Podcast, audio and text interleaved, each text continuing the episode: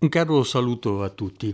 Concludiamo con oggi la parte diciamo della miniserie riguardante il tema del gender che riprenderemo sotto altre spoglie, per esempio quando parleremo del transumanesimo più avanti. In questi giorni, mentre noi mettevamo su queste trasmissioni, è stato condannato a quattro anni per abuso d'ufficio e lesioni in una sentenza di primo grado Foti, il famoso psicologo di Bibbiano. E vennero rinviate a processo 17 persone, anche la Anghinolfi, la, diciamo la lesbica, che eh, aveva, sovraintendeva i servizi sociali e dava in affido bambini alla comunità di Bibbiano, poi anche il sindaco di Bibbiano, Andrea Carletti.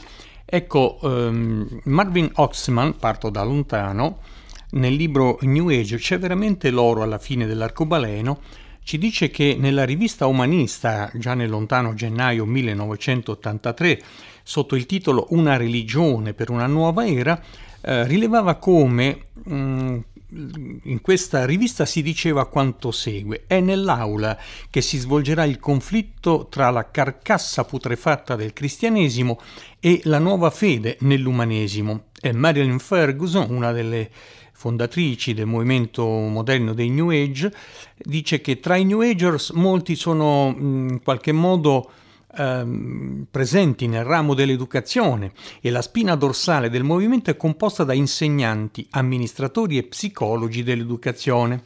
E Oxman dice fra i pastelli colorati e le gite scolastiche è nata in atto una battaglia feroce per le menti dei nostri figli. Negli Stati Uniti esiste un programma, esisteva, chiamato Programma di Educazione Globale e centinaia di insegnanti americani ogni anno seguono dei corsi di preparazione e, ehm, e quindi si insegna praticamente eh, la, la, nuova era, il nuovo modo di vivere la famiglia e anche l'esperienza della sessualità. Quindi non c'è più la famiglia tradizionale, patriarcale e non è necessario che ci si consideri uomini e donne per poter avere rapporti sessuali, si può fare anche tra persone dello stesso sesso. Perché abbiamo iniziato con Foti? Perché una idea simile era entrata proprio in questa eh, casa famiglia, diciamo così, no?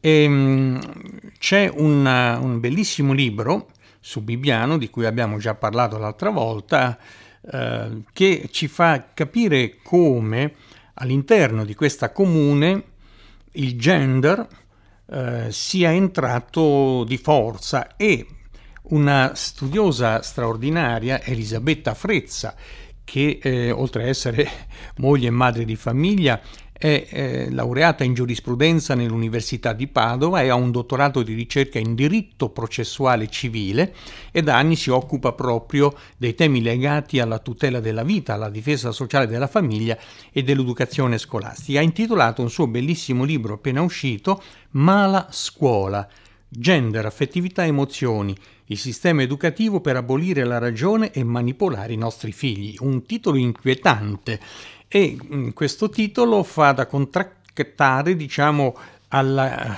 trovata di Renzi, eh, insieme ad altri, logicamente, ministri della nostra Repubblica, di eh, chiamare una riforma della scuola la buona scuola. E Elisabetta Frezza dice che è stata tutt'altra che una buona riforma per una buona scuola, anche se logicamente tra le tante cose proposte da Renzi a quel tempo, nel 2015 ci sono cose molto interessanti, insomma, molto interessanti, ma non tutto.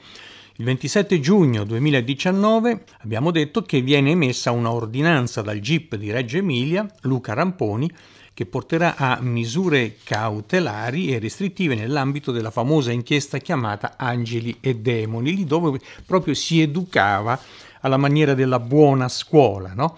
E l'inchiesta riguardava casi di affidi familiari a opera dei servizi sociali della Valdenza, vi ricorderete, no? Eh, una unione di sette comuni della provincia di Reggio Emilia. Le indagini mh, mm, vennero iniziate a seguito di una serie anomala di segnalazioni di abusi sessuali su minori provenienti dal servizio sociale del, dei comuni della Valdenza, appunto. Vennero autorizzate delle intercezioni, delle sedute con minori e i bambini venivano mandati in una struttura pubblica e venivano sottoposti a sedute, si evince dall'intercettazione, da parte di psicoterapeuti privati e quindi a pagamento, legati all'associazione Ansel e Gretel, che era presieduta, come abbiamo detto all'inizio, dallo psicologo Claudio Foti e moglie Nadia Bolognini, che poi vennero indagati e finiti agli arresti domiciliari. Dalla relazione di indagine con intercettazioni ambientali si evince quanto segue. Ci sono state in questa casa famiglia da parte di questi terapeuti, tra virgolette, significative induzioni, suggestioni, contaminazioni e in alcuni casi una vera e propria attività preparatoria in vista di ascolti in sede giudiziario che interferiscono quindi con le diverse attività eh, investigative giudiziarie e che rischiano fortemente di contribuire alla costruzione di falsi ricordi. Praticamente questi terapeuti genera- generavano falsi ricordi nei bambini eh, veniva fatto loro credere che erano stati abusati nell'infanzia e uno di questi, una bambina, dice ma io non ricordo veramente che mio papà eh, ha fatto questo con me, ma i terapeuti cercavano proprio per avere l'affido e allontanarli dalle famiglie originali, che spesso erano anche tremende, lo dobbiamo dire, cercavano di indurre immagini, ehm, emozioni che non corrispondevano alla realtà dei fatti e sono emersi diversi dettagli raccapriccianti nel corso delle indagini. Per esempio, Nadia Bolognini, la moglie di Foti, si travestiva da lupo cattivo per terrorizzare i bambini e poi per punirli e sottometterli. Poi la Bolognini costringeva il bambino ad associare il lupo cattivo al compagno della madre, che era comunque sotto inchiesta per abusi sessuali, insomma. E l'accusa ha formulato questa ipotesi che i bambini avevano un alterato stato psicologico eh, e quindi non erano in grado di scegliere coscienziosamente. Poi gli indagati si sono difesi dicendo ma quello era psicodramma. No, quella era violenza mentale, perché veniva usata anche una macchinetta, la famosa macchinetta dei ricordi, una specie di elettroshock in miniatura, un, uno strumento a impulsi elettromagnetici il cui uso non è mai stato riconosciuto dall'ordine degli psicologi in Italia. E nelle indagini sono state ritrovate lettere e regali fatti dalla famiglia naturale ai bambini che non erano mai stati recapitati, perché si voleva instillare nei bambini la convinzione che i genitori si dimenticassero di loro. E in una chat di gruppo, in un telefono sequestrato a uno di questi operatori, si leggevano queste parole. I pacchi con i regali per i bambini allontanati dalle famiglie è meglio non farli avere ai bambini. Direi che la regola per il 2019 è quella che per salvare capre e cavoli diciamo ai genitori che il servizio non accetta alcun pacco da consegnare ai propri figli. Ecco, l'aspetto più grave, perché di matrice ideologica, ruota attorno alla figura dell'attivista LGBT e anche dirigente dei servizi sociali della Valdenza, Federica Anghinolfi, che è stata messa agli arresti domiciliari a suo tempo perché affidava bambini anche a coppie lesbiche, almeno in due casi. Eh, dava in affido una bambina alla sua ex compagna Fadia Basmagi.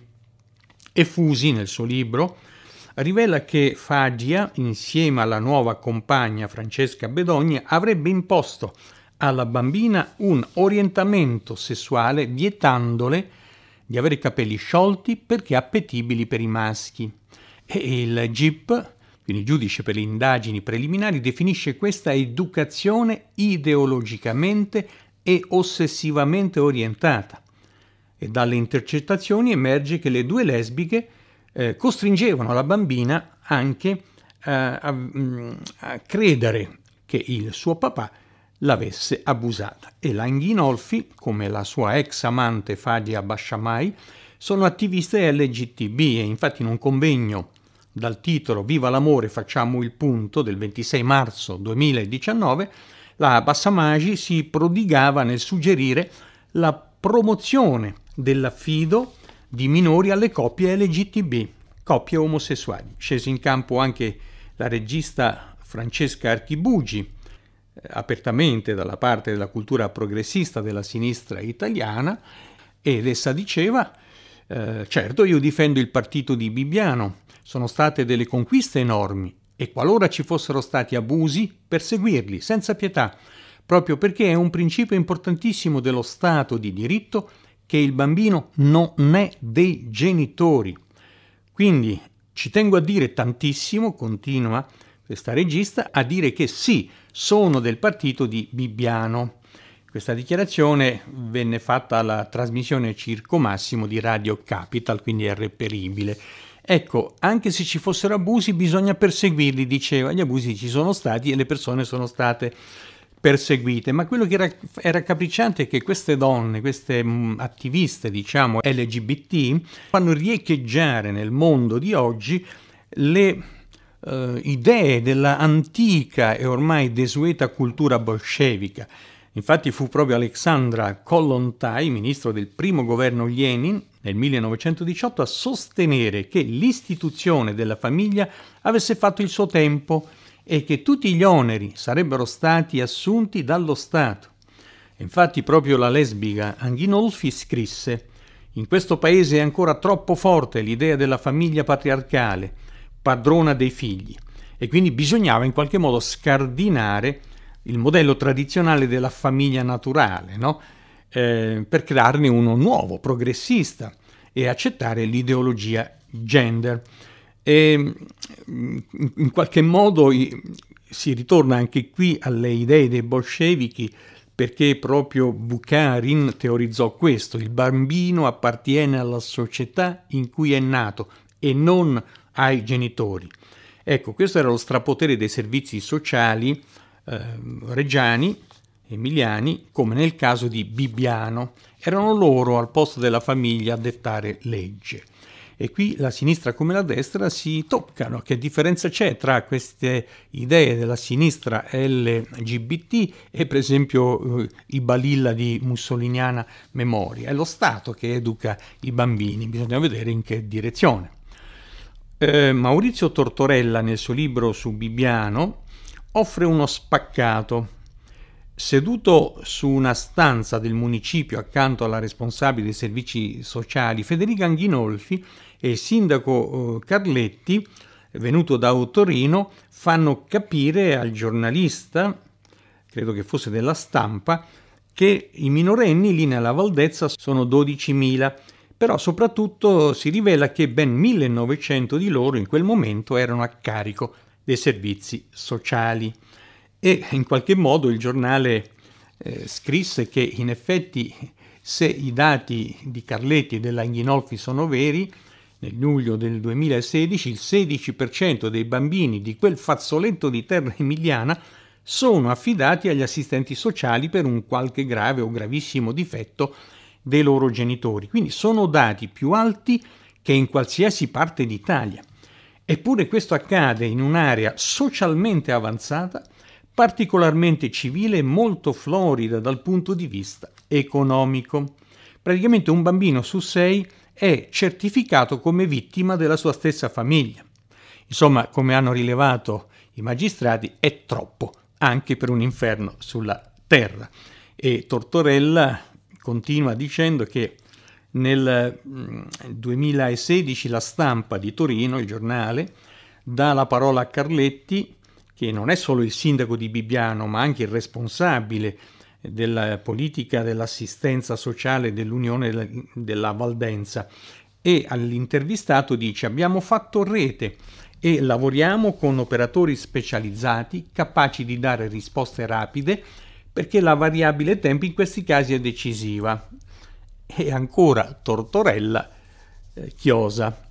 Le parole del sindaco sembrano sagge, anche se è vero che contro gli abusi la variabile tempo è decisiva, tuttavia la variabile verità lo è molto di più.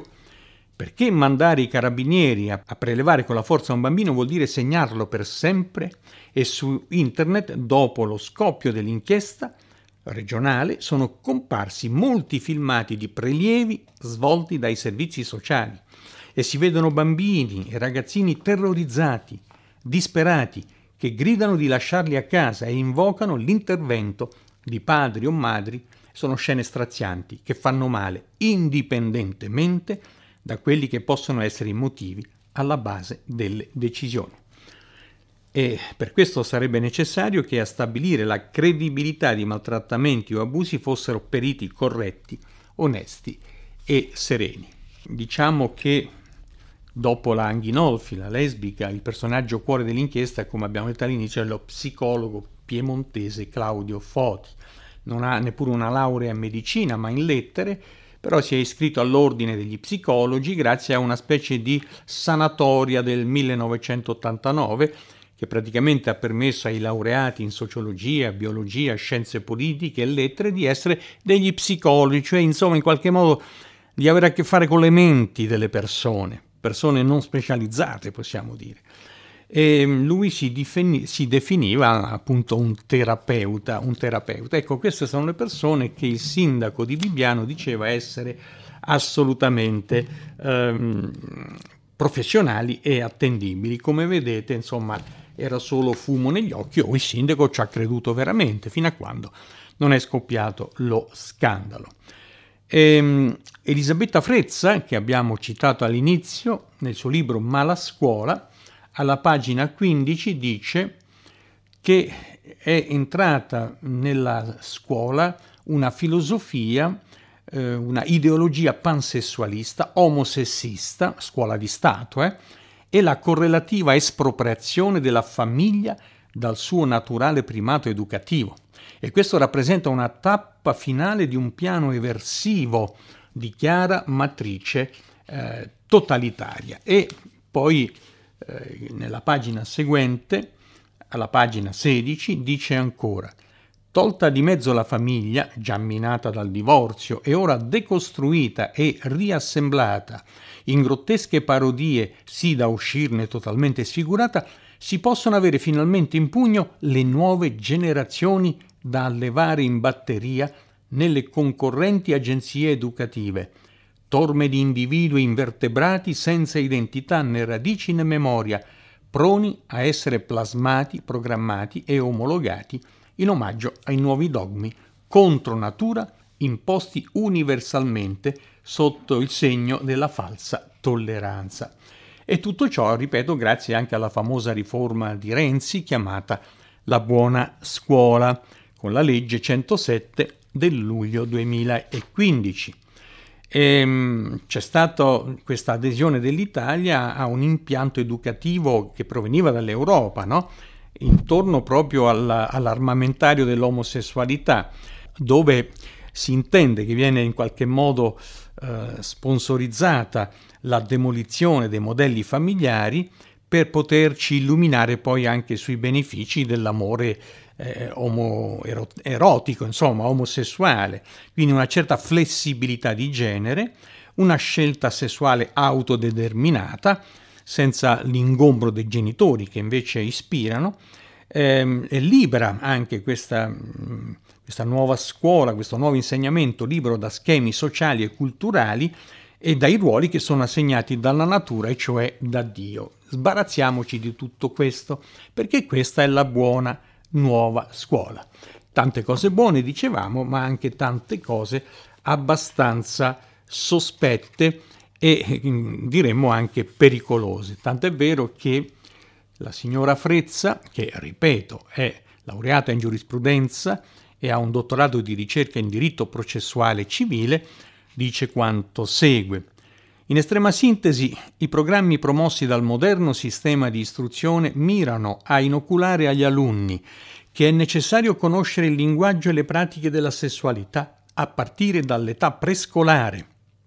Quindi erotizzazione precoce dei bambini, secondo una visione pansessualista della esperienza umana, che maschio e femmina non si nasce, ma si diventa come quando si vuole secondo la percezione che si ha di se stessi, anche in contrasto col dato biologico, quindi la destrutturazione dell'identità sessuale. Poi ancora che la famiglia non si fonda sull'unione tra un uomo e una donna, ma su ogni forma di convivenza anche tra persone dello stesso sesso, che l'omosessualità e la sessualità diverse sono una normale variante della sessualità da promuovere come un valore per la società. Tante cose buone che parlano di accoglienza, che parlano di rispetto contro il mobbing, contro l'omofobia, senz'altro, ci metto la firma anche io, ma tanti serpenti velenosi per cercare di creare un nuovo modello di sessualità di famiglie e quindi nuovi modelli di bambini. Infatti già nel 1951 Bertrand Russell nel suo libro L'impatto della scienza sulla società diceva di tutti i metodi il più influente si chiama istruzione. Possiamo sperare che nel tempo chiunque potrà convincere chiunque di qualunque cosa, a patto che possa lavorare con pazienza sin dalla sua giovane età e che lo Stato gli dia il denaro e i mezzi per farlo. È un po' la buona scuola, i nuovi programmi di educazione, no? E bisogna far insorgere nel loro animo la incrollabile convinzione che la neve sia nera. Si constaterà rapidamente, continua e conclude Russell, qualche problema. In primo luogo che l'influenza della famiglia è un ostacolo, in seguito che non si andrà molto lontano. Ecco, già nel 1953 si incominciavano a gettare le basi di quello che è l'insegnamento gender e della buona scuola renziana anche se Renzi aveva in mente molto altro. No?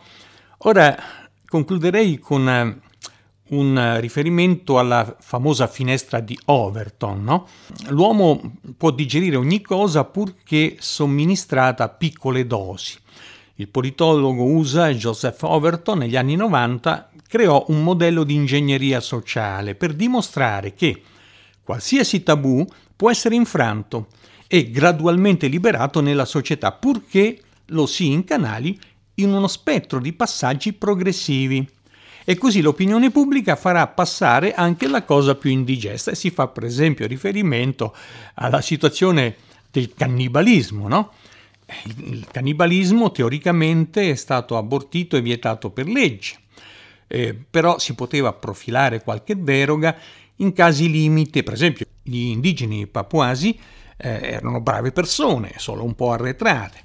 Poi si cominciava a far pensare che il fenomeno è oggetto di speculazione scientifica, allora può acquisire dignità accademica anche onomasticamente. Praticamente i cannibali, grazie alle ricerche scientifiche, diventano antropofagi o antropofili. E questa è una fase radicale, uno snodo cruciale in questa finestra di Overton, questo passaggio dalla convinzione che una cosa brutta poi può diventare buona, basta dare il tempo per questa operazione culturale. Quindi questo mm, pensiero indigesto, ritorniamo al discorso del cannibalismo, penetra nel pensiero collettivo, nell'uomo comune che incomincia a metabolizzare. Appaiono delle tecniche shock, per esempio degli estremisti che rivendicano eh, la libertà al cannibalismo, no? E allora si tende a a studiare più a fondo il ehm, problema e a creare anche dei compromessi che sono sempre più accettabili. Il fenomeno viene poi via via eh, detabutizzato, scusatemi la neolingua, e in certi casi viene reso perfino addirittura ragionevole. Per esempio si dice non tutti i cannibali sono cattivi, né incivili né incolti. Si ricordava, per esempio, è stato fatto anche un film su questa esperienza, i sopravvissuti eh, delle Ande, no? che hanno fatto cannibalismo per necessità, quindi si affievolisce la carica del disgusto, certe volte è anche forse giusto essere cannibali. E subentra allora una carica pedagogica alla fine di questo percorso molto forte, che è quella della legge. Quindi il fatto acquisisce un crisma di giuridicità, diventa lecito e quindi nell'immaginario collettivo diventa anche buono, perché si identifica il bene e il male con ciò che la legge consente o non consente, quello che abbiamo oggi sulla pandemia. Uh, I diktat dei vari comitati tecnici scientifici sono legge assoluta, guai a derogare, a mettersi contro, perché si diventa una minoranza da combattere. Allora, in questo caso, l'ultimo passaggio appunto della finestra di Overton, la legge di fatto pone le basi per una nuova morale condivisa. C'è un cambio di paradigma etico. Quindi l'ultima fase è la legalizzazione di ciò che prima era ritenuto aberrante. Per esempio, per il tema che stavamo trattando, la filosofia del gender, la filosofia della pedofilia. Una volta condannati questi concetti, oggi diventano addirittura oggetto di legge e si fa pensare che se uno è contro la teoria del gender, contro la pedofilia, ma più ancora contro l'omosessualità, rischia grosso perché diventa una minoranza da perseguire. Ecco che cosa ci dice la finestra di Overton riguardo al tema che abbiamo trattato.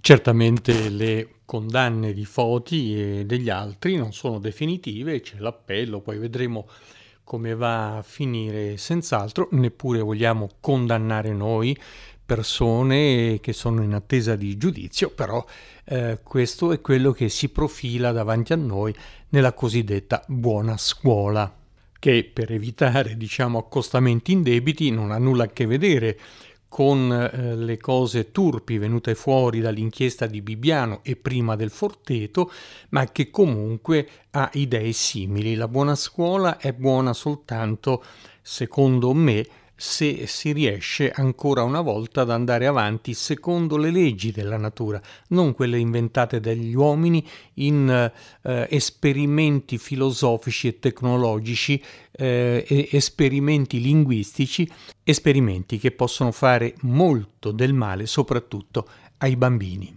A voi la scelta, a voi le considerazioni finali. A risentirci al prossimo incontro.